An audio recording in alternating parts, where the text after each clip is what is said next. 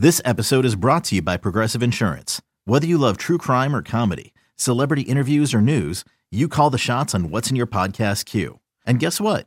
Now you can call them on your auto insurance too with the Name Your Price tool from Progressive.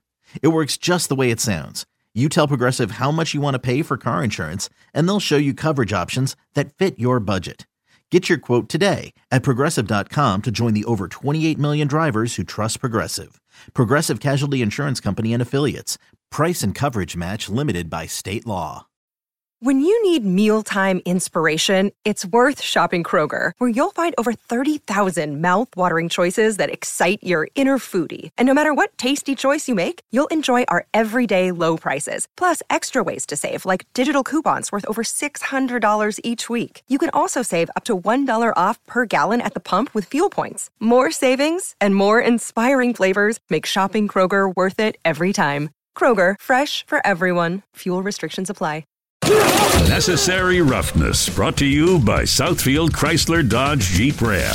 With 11 year NFL veteran, Big Ten Offensive Lineman of the Year, and captain of the National Championship Michigan Wolverines, Jon Jansen. And 10 year NFL veteran, two time Pro Bowl offensive tackle, and Super Bowl champion with the Green Bay Packers, TJ Lang. Now, here's Jon Jansen and TJ Lang. Well, we welcome TJ back to Necessary Roughness. A week off last week, and we're in a very unique phase of the NFL offseason. OTAs, mini camps are done, rookie mini camps are done.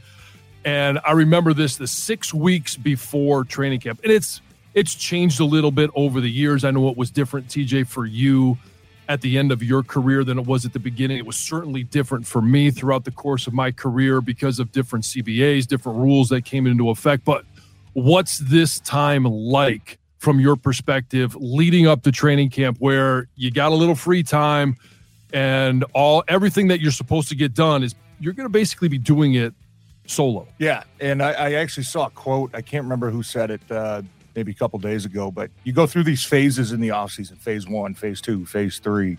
Uh, somebody actually called it phase me. I'm like, you know what? That's pretty catchy. I like that because it really is about uh, you as the individual, right? You're not going to have people, um, you know, staying on top of you, making sure you're working out, making sure you're getting up at the right time, making sure you're eating the right food. You got to learn what it is uh, to do all that on your own. And being a rookie, I think that's probably the biggest challenge, right? This is the first time that a lot of these guys are going to have a break. Uh, you think about Jack Campbell, you think about Jahmyr Gibbs, Laporta, and right, these guys went straight from their college season, straight into you know training for uh, pro days, straight into the combine, straight into the draft, straight into rookie uh, mini camps and OTAs to follow. Now, this is probably for a lot of those young guys that first time that they get at least what over a month on their own, yeah. right? And uh, it can go one of two ways. I mean, I I, I got to be honest with you. I was kind of one of those guys. My rookie year, I'm like, man, just got a nice signing bonus in my pocket. I went back home and I kind of partied for a couple weeks with the guys and celebrated. And uh, those you realize those six weeks go by fast. I mean, it's it's hard to get back into shape for training camp. Uh, you know, if you take a couple days off. But this this phase is always about uh, being a true professional in my mind. Uh, going home because there's not a lot of guys that stay uh, in their NFL town unless they live there permanently. Most guys are going to go back home. Most guys are going to take this uh, six weeks to prepare for training camp, but it also uh, to spend some time with your family, right? Because we all know when training camp starts, you are locked down. Like it is it. Like there's yeah. not much time for uh, mom and dad back home, brothers and sisters back home. It is. I mean, it's go time. So uh, this this phase was always uh, probably the best phase, I think uh, just optimism, right? You go home, you train, you got a lot of positivity built. Uh, you're getting ready, gearing up for training camp. Uh, but at the same time, you get to kind of step back, take a breath, hit the reset button a little bit uh, before you dive full go uh, in, into training camp. Which, like I said, these, these six weeks for a player, uh, they go by fast. They go by fast. Was it different for you? And obviously, you identified, hey, you're going into your rookie year, and and a lot of this is is a learned behavior. You learn that you, you got to stay in shape. You got to do your your your due diligence and make sure you're doing all of the things to be a pro. And some of that, you know happens in year two, year three, year four, and we've heard that from guys like Alim McNeil, Levi Onwuzurike, how they're you know taking it upon themselves to reshape their bodies, and this is part of that that final push before training camp. But for you, excluding that rookie year, when you were in Green Bay, because you also mentioned when you're in you know when you live in the city. I don't know if you lived in Green Bay year round, but obviously you come back and play in Detroit. It's where you're from and you've got family here, you you got roots here. You probably didn't go. Did you still go to Allen Park, or was it more, hey, I'm going to find a different place to work out just because I need a break from going into the football facility? Yeah, no, I I always had uh, my own, you know, personal private place that I used to go.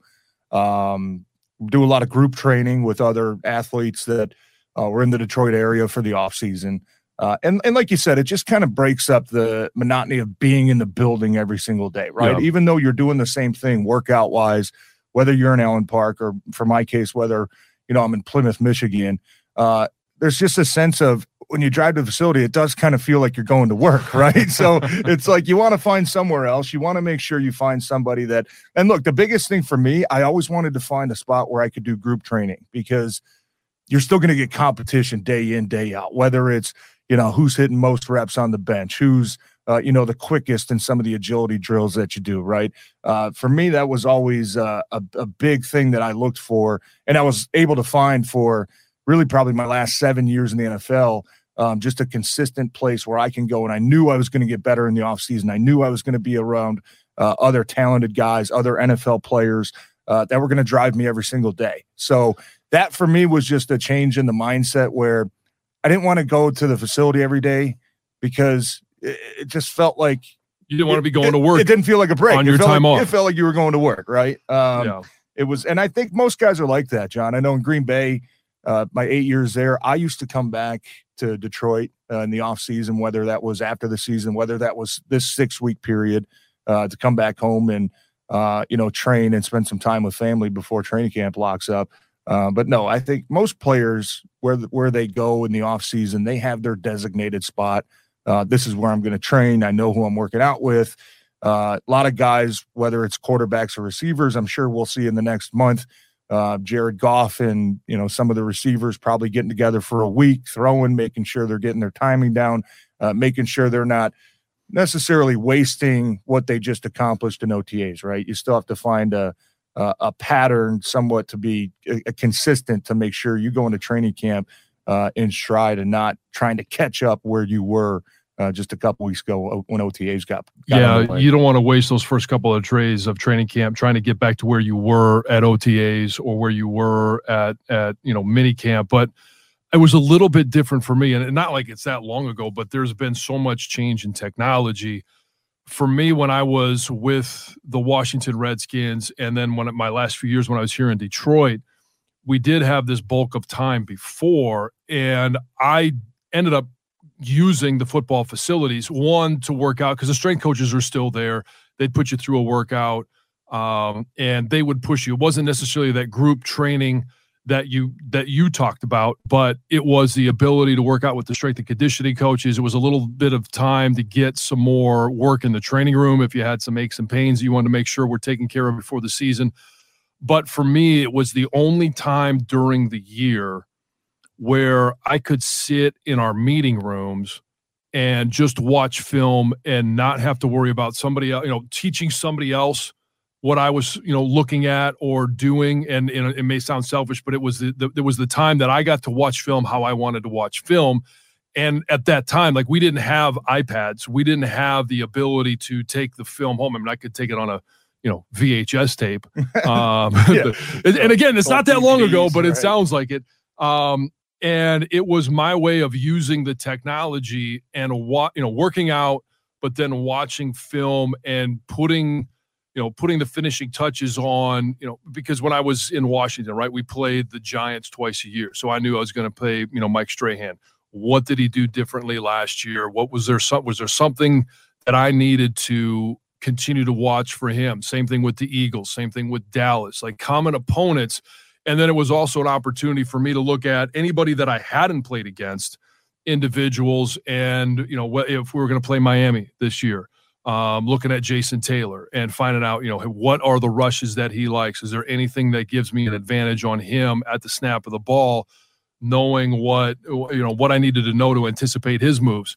Um, you know, it was that time for me to be able to work more on the mental side of things in preparation for camp because you know once camp hits, right, you got practice, you got practice film to watch, and nobody really watches much film for preseason games, if any. You may watch it coming out of the game because you want to see steps. And at that time, actually, everybody did play in preseason games. But you don't really get that extra time to prepare for week one to eight, 10, 12, whatever it is.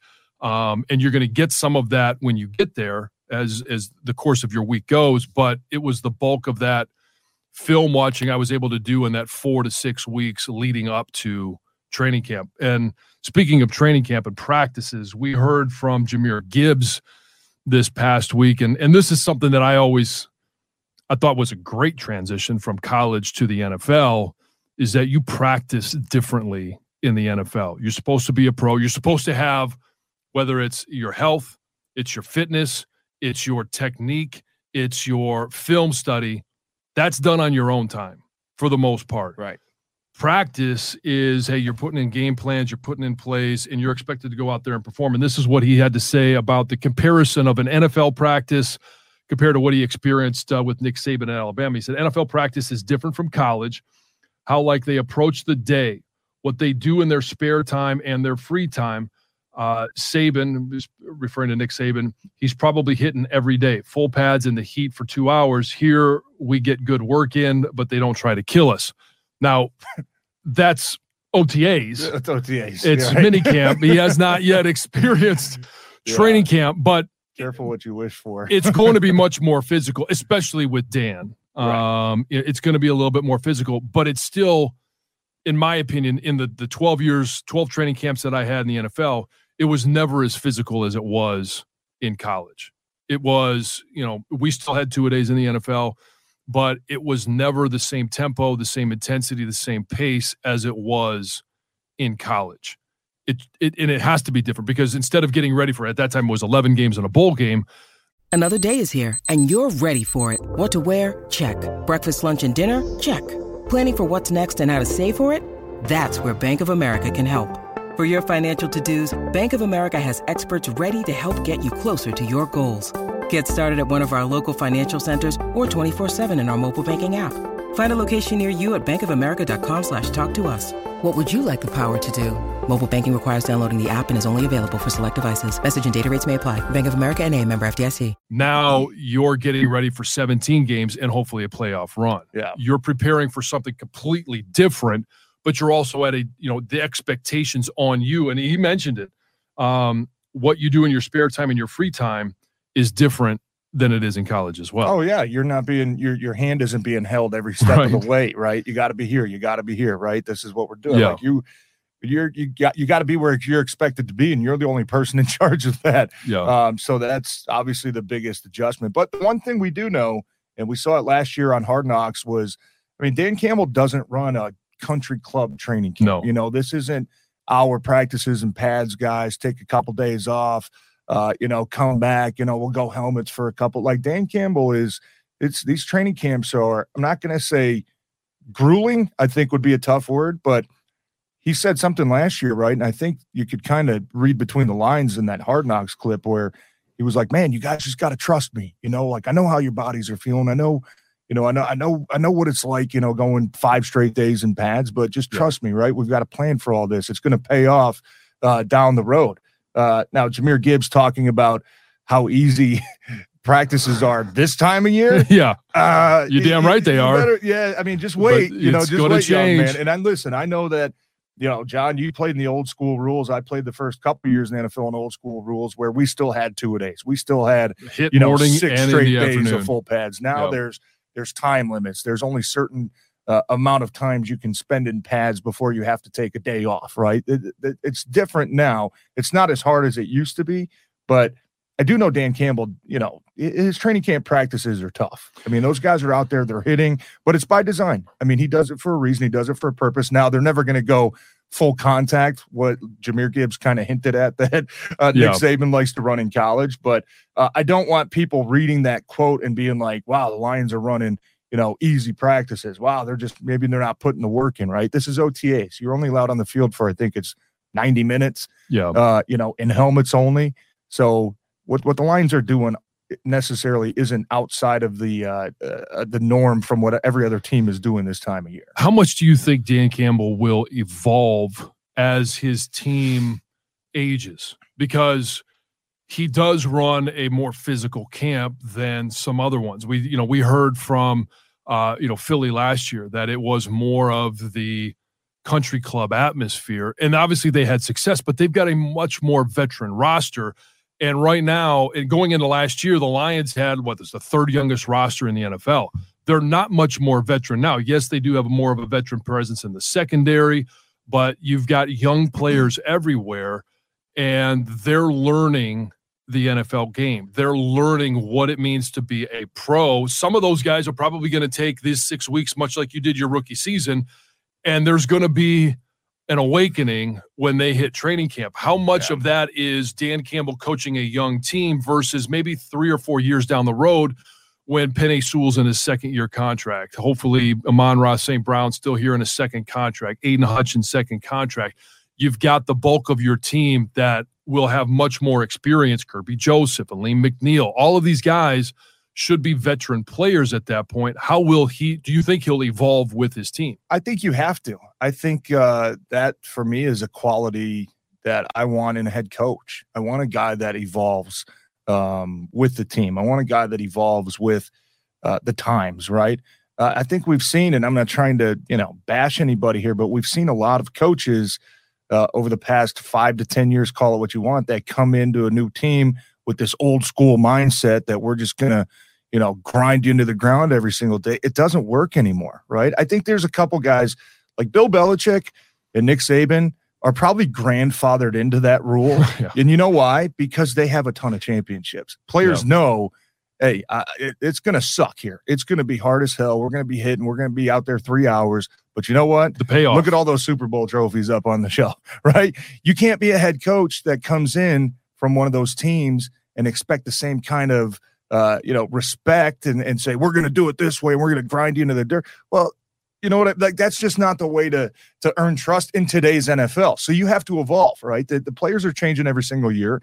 Uh, the one good thing we know about Dan Campbell is that he is not going to grind his veterans into the ground, Yeah. right? I think we already saw that a little bit throughout this uh, this past uh, phase now in the OTAs and the mini camp where you know, hey, how many coach, how many guys are missing today? I will probably have 15, 20 guys working on the side. Whether that's guys with little, you know, bumps and bruises. bumps and bruises that hey they just being cautious with, or whether that's veteran guys, you know, getting a day's rest because they earned it and they deserve it.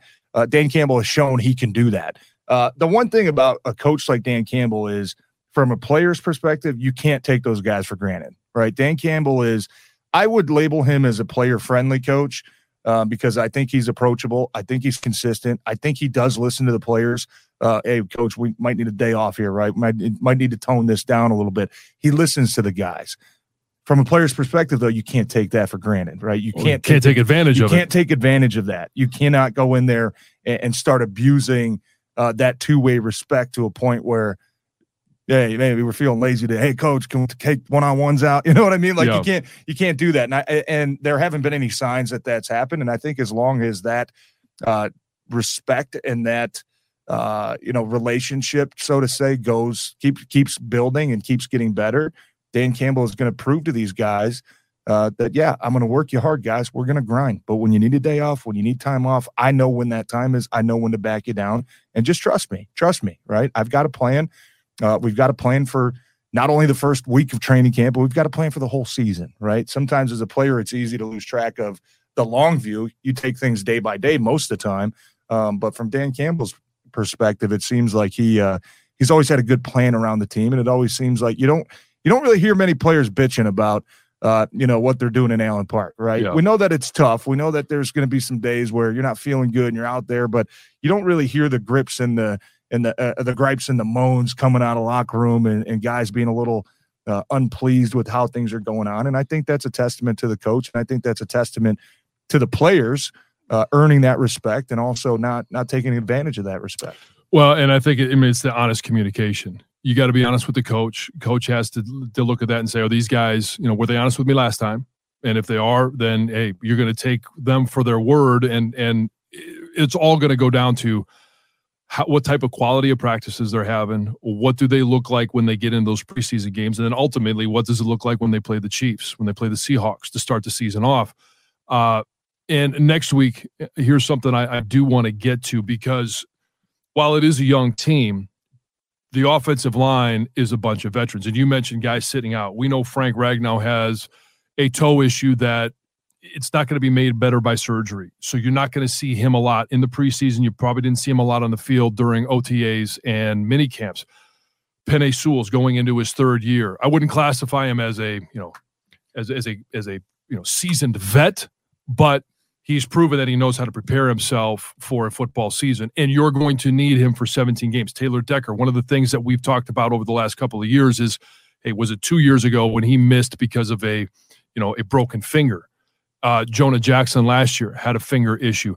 That's the one group that I think Dan Campbell is going to look at and say, how are these guys feeling? What does it look like? What's their availability? Who do I need to hold out? Because you got to be able to build that chemistry, but you also got to make sure that the the number one thing that everybody talks about with the with the Detroit Lions is the level of the offensive line play. We got to make sure that that offensive line, and if Vaitai is back, you're going to have to be very careful with how you use him and his back. You got to be able to test it, but if he's passing those tests, you got to make sure that he's available week one. Yeah. Um, and I think that's going to be a, a, major gauge on how this team is practicing in the preseason. And the success of this team is going to really rest on how the offensive line stays healthy. Yeah. And there's there's a fine line when you talk about uh, you know, resting guys and, and sitting guys out. And look, there's certainly, we know that they need to find uh, some depth, right? We know they need to find who's going to be the sixth, seventh, eighth, ninth offensive lineman, but they also got to figure out uh, who's going to take over that right guard role, right? We know it was Vaitai a couple years ago. He missed all last season. Uh, they brought in Graham Glasgow. Uh, Vaitai, from all reports, has, has, has been feeling better and healthier. Um, so you, you can't necessarily – try to rest, you know, we're going to rest Penei, we're going to rest Frank.